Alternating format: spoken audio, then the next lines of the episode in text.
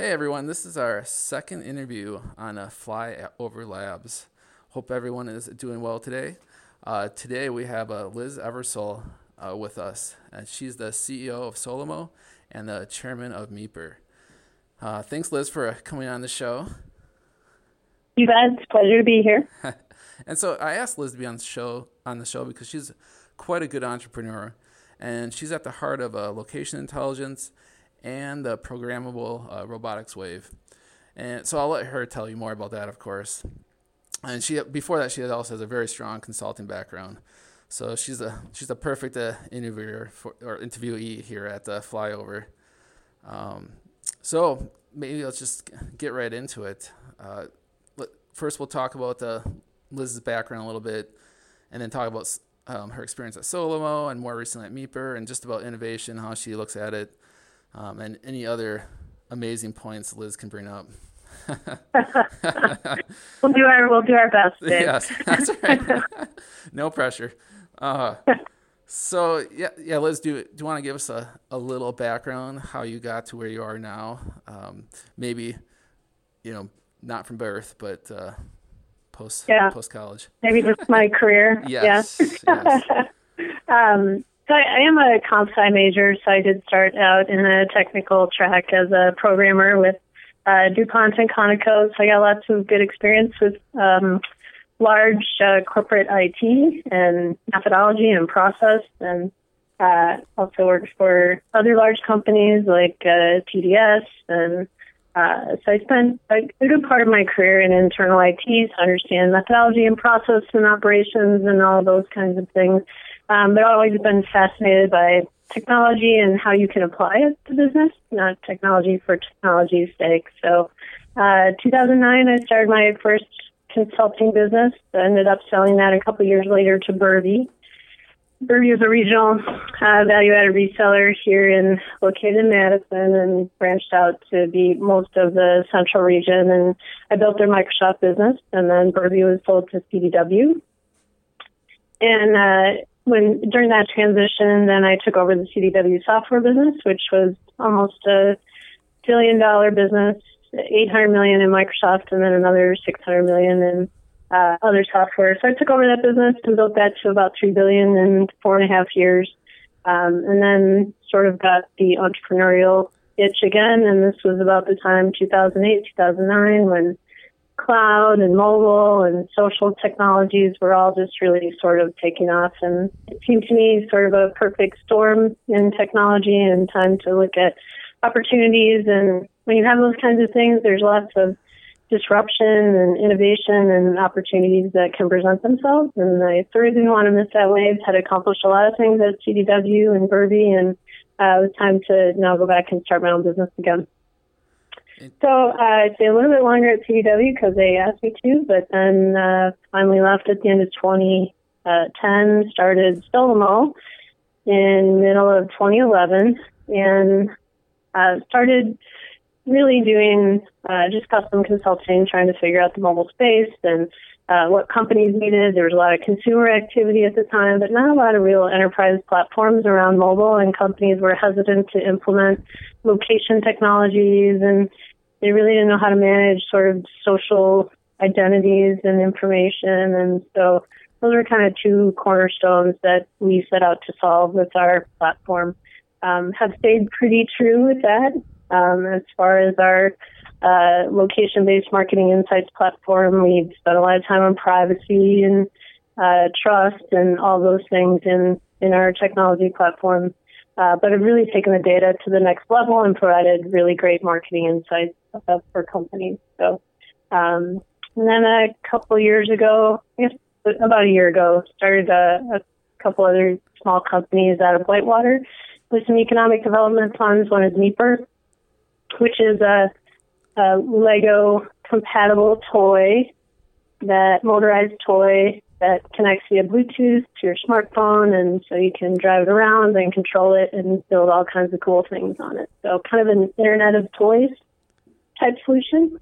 And I have a couple other companies down there too. One's a mobile gaming company that you know sort of connects all your devices rather than you playing independently. And then uh, V2 Leagues, which is a fantasy fantasy game. So if you play fantasy football, it's uh, actually in a fantasy world. So think about uh, drafting goblins and dwarfs instead of football players, and then playing leagues and games. And so uh, those are some of the things I'm involved in. Wow, that, that's quite a background. I knew some of your background, but I didn't know all that uh, with uh, where you started your career and what you did, did at C- CDW. That's pretty impressive. Um, so yeah, that was a really good foundation. The corporate world that I came from, really good foundation for running a business, uh, being fiscally responsible, building teams, all of those kinds of things were really great background for me. No, I bet. And so, how is uh, how's Solomo going? And can you uh, just describe, you know, briefly, kind of the technology behind it, and maybe your uh, initial vision, and then where you where is it today? So that, that's multiple questions, but we'll bring it all together. Yeah. So Solomo is going really well. There's there's kind of two sides to our technology. One is analytics, which tells you about what's happening in a location, how many people are visiting, repeat visits, dwells, etc. And then there's engagement side, and this side actually probably gets a little more press than what you're familiar with. So when you walk into you know the women's department, you're prompted with women's offers or offers in your favorite color or what have you. Um, we we our platform supports both sides of that equation, uh, but what we found is that you, know, you have to start with the analytics. You have to start with understanding what's happening in your location. Um, we we sort of went back and forth. We started out with analytics, and then engagement got hot, and then people realized that you can only reach a small number of people via a mobile application versus understanding all of the behavior in your location with analytics. And so um, we've stayed true to our initial vision, which was to provide uh, location intelligence um, and enable location based uh, experiences. So our platform provides both, but what we learned is we have really in the last probably year and a half focused a lot more on the marketing insights that come out of that so you can make real business decisions and then uh, enhance the experiences. So, um, and then an underlying piece of that is sort of the identity management, the privacy and the trust and my background in corporate IT, those things are really important. And also as a parent that, you know, we're giving away all of our identity information and not really getting value for that and not really knowing what's happening with that information. So we try to bring, build in those things from the beginning into our platform as well.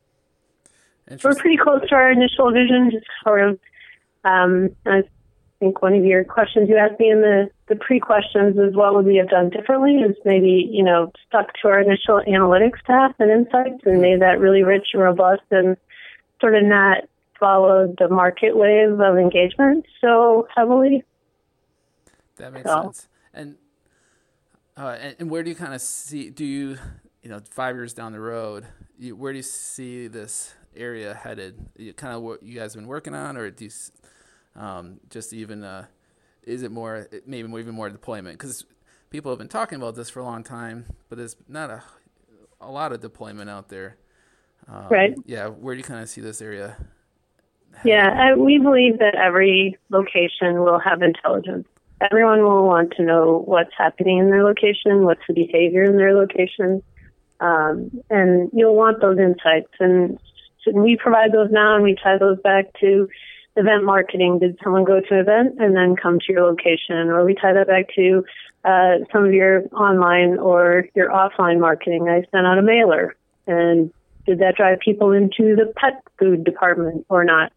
Um, marketers want that intelligence, and they're going to want it in every single location. And then from an operational standpoint, just staffing and efficiency and those things uh, we sort of call it the Google Analytics for the physical world. Hmm. Today, you don't build a website without that intelligence and understand the behavior and do A/B testing and all those kinds of things. And that's what we enable in the physical space. Yeah, that makes so much sense. I feel like every physical place should have this. What do you, what do you think the biggest barriers have been to adoption, and do you see those going away? Um, yeah, is it more technology yeah. oriented or business oriented? The the barriers. Yep, you, you mentioned one of them, which is the infrastructure and just getting people to buy into that infrastructure. Um, but there's actually not a problem getting buy-in into the infrastructure if you have ROI. And so that's a lot of what we've spent time on is uh, showing marketers that uh, we can do A/B testing. That when you go into a mall, we can actually tell you if you're getting the amount of traffic that the mall is telling you that you're getting. Um, so we can finally put real ROI and dollars behind the marketing insights and help them make real business decisions that um, either reduce cost or uh, can improve sales. And so ROI has been really the, the biggest thing that it's taken time to measure in this space. Um, and once you have that, I mean, I've been in corporate IT a long time. The cost of the infrastructure doesn't matter if there's a business justification. So, um, so I, I think we're trying first we're finally seeing uh, the benefits of that, having the ROI, and then people don't question so much the cost of the underlying infrastructure. Gotcha. Okay. And to uh, show that ROI, uh, have you been working with uh, p- pilot customers? Uh, any chance you can uh, share any of the results, or um, I'm, I'm curious what you found. um, yeah, we uh, well, I probably won't name names, but no. um, working in in you know traditional retail and uh, uh, the event space, and those are kind of tied together because many retailers or brands are doing events that drive you into your location. So, in the event space, um, we've been able to measure and report back to exhibitors or back to show managers the actual traffic that uh, they're getting to their particular exhibits we can show them the actual traffic within the whole show and that you could sell certain spaces for more money than you're selling them today because you're getting more traffic in those locations so they can start to monetize um, their space and their show a little bit better.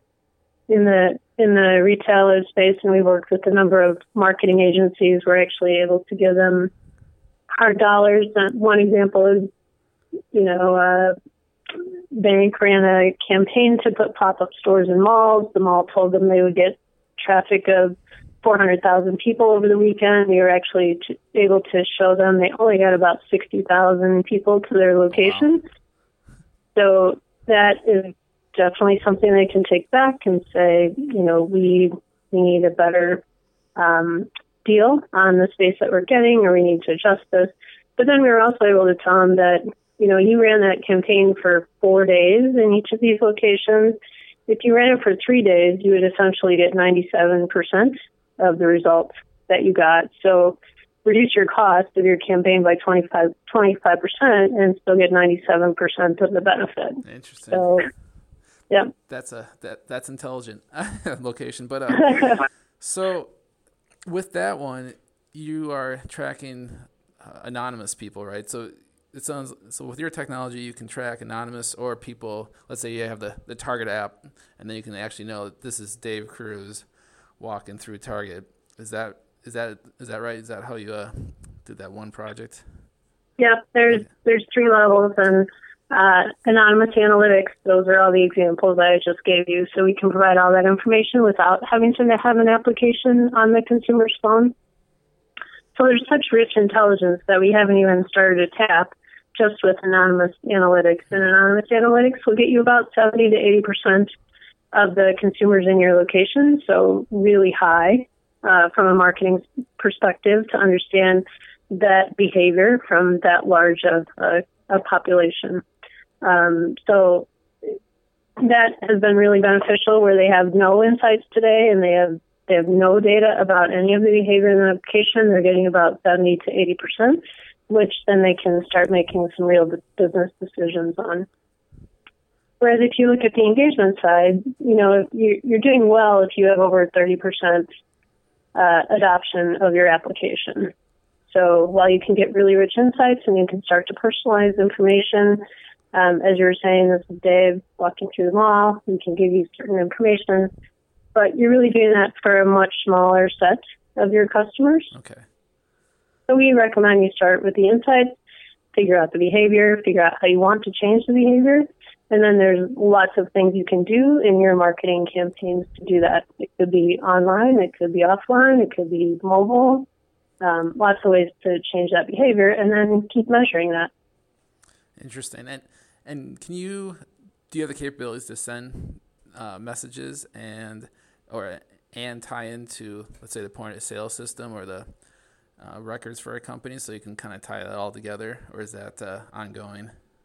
Yeah, no, we do that in our insights platform, so we can uh, collect any sort of data. So we've integrated uh, POS data, any kind of sensor data, video sensor data, um, CRM data, and then start to do demographic data. So, like in some of the events, we can tell our customers um, how many women or how many men are there, what's the mood um, of those folks, and we do that by augmenting our data with other data like CRM or POS or video or what have you.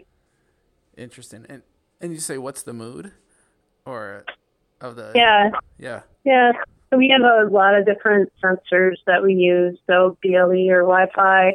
We also have video ones, and and then with video you can um, analyze that and get demographic data. So uh, text and race and uh, mood and uh, those sorts of things. Wow. Okay. I didn't know you had that too. That's interesting. Yeah. Basically, we can incorporate any, augment with any data. We could add weather, right? Yeah, and yeah. say, right? So, from a technology standpoint, I mean, of course, you always want to build more. Is there anything, any other tool or innovation out there that you really need in order to um, kind of uh, achieve your vision? Or it sounds like it's as much as business issues um, that uh, are, you know might hold out a, a rollout from a, a potential client. Are there is there any other technology that you're looking to create over the next uh, five years? Yeah, so we feel really good about the platform we have. We've uh, we're deploying it to hundreds of locations. We've deployed it to events that have hundreds of thousands of consumers or, or devices. So we feel really good about the, the scale and the reliability and the enterprise uh, nature of our platform. And we really just like to sell the heck out of it right now. yep, yep, I believe that. um, so we feel like we're there. We have ROI. We have good customer references. Sort of, we have all those proof points now, which is great. Um, and then there's lots of other things that we would like to continue to build into the platform. So when you do get to the engagement side, they're they're really um, very compelling experiences and personal experiences that you can build once you have the insights and know the behavior that you want to um, to encourage. So um, I think that's really exciting. We, we like to build in more tools to do those sorts of things. Uh, there's integration points that we've been asked to do for CRM or POS uh, or things like that. So those are on our roadmap as well. It really sort of becomes a marketing cloud sort of for your physical world. So it's kind of building out that vision um, and then marrying that up with your online cloud. Gotcha. That's exciting. I I know it's a it's it's been a lot of work to get where you've been, but it sounds like you're in a, a very nice position now.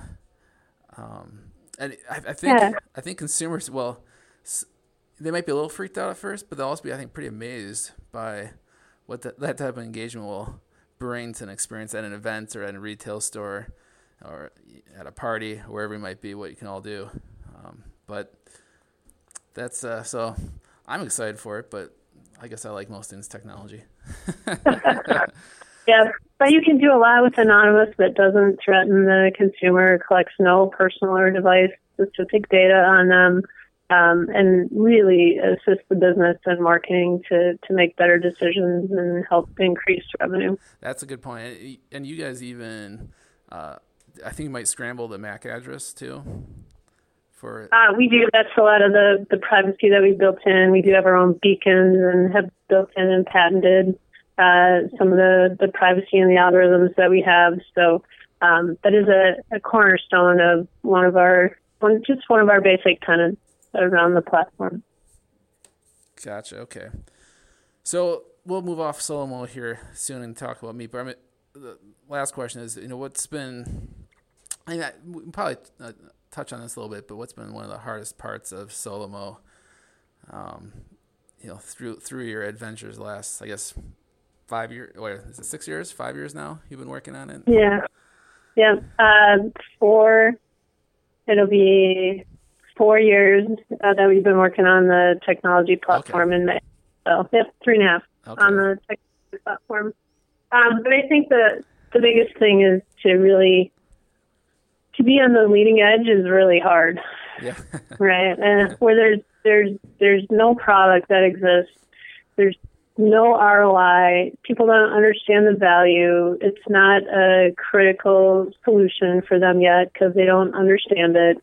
Um, so, you know, the last three years have really been about educating and having the market move and become more um, interested in and receptive to testing and trialing and seeing the value. And so that's really been, you know, the biggest uphill battle. The technology is technology, and we have we have great engineers and architects, and I always have confidence they'll solve whatever technical problems we come into. But um, the bigger hurdle is really just getting enterprises to move, and an enterprise sales cycle is long. Yeah, it's yeah. long anyway in an established space. It's 12 months, and so it becomes 18 months or more when you're talking new technology like this. So that's probably, you know, you have to have a lot of tenacity and endurance to keep keep after it. Yeah, and that's a good way to put it. And, and uh, so you, one would argue like, well, we should wait longer. But the problem is, you know, if you if you guys have waited longer, then you know other companies would have passed you by technology wise. Now you're you know right in the the heart of location intelligence because you went through the pain of having to convince people of the ROI and build out the platform and work through the privacy issues. So, yeah, what you guys are doing is quite interesting. So, well, thank you. So let's uh, let's uh, move on to Meeper. We only have uh, so much time left, but I'm curious to hear a little bit more about Meeper. I know a little bit more about Solomo, so I'm curious to hear about Meeper, and I, I'm I'm also curious how you got the name or who came up with the name Meeper. Yeah.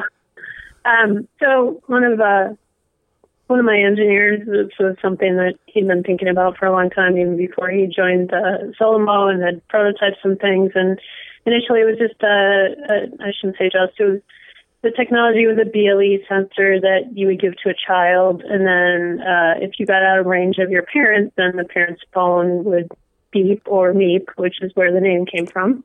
Um, so it was pairing of a BLE sensor to the phone for child locating. Um, and so that's originally what we were going to do. Uh, it was a B2C business, which Solomo is not a B2C business. And so, um, so we started that independent of Solomo. And, uh, as, uh, Jim, my partner, got into it, uh, one of his kids or his kid, Will, said, you know, he's a huge Lego enthusiast. He said, I wish my Legos would move. And hmm. Jim then thought about this location technology and said I could take this BLE sensor and put motors on it and then pair it to the phone in the same way that we would do a child locating device and then control the device. And so we talked about it and it wasn't a long conversation because Lego is the number one selling toy in the world. um, and there wasn't a lot out there, you know, a year, year and a half ago. And so uh, so that's what we started, uh, Meeper, and uh, our first product is the Meeper Bot, which we did a 1.0 release on Indiegogo and just finished up a 2.0 release on Kickstarter.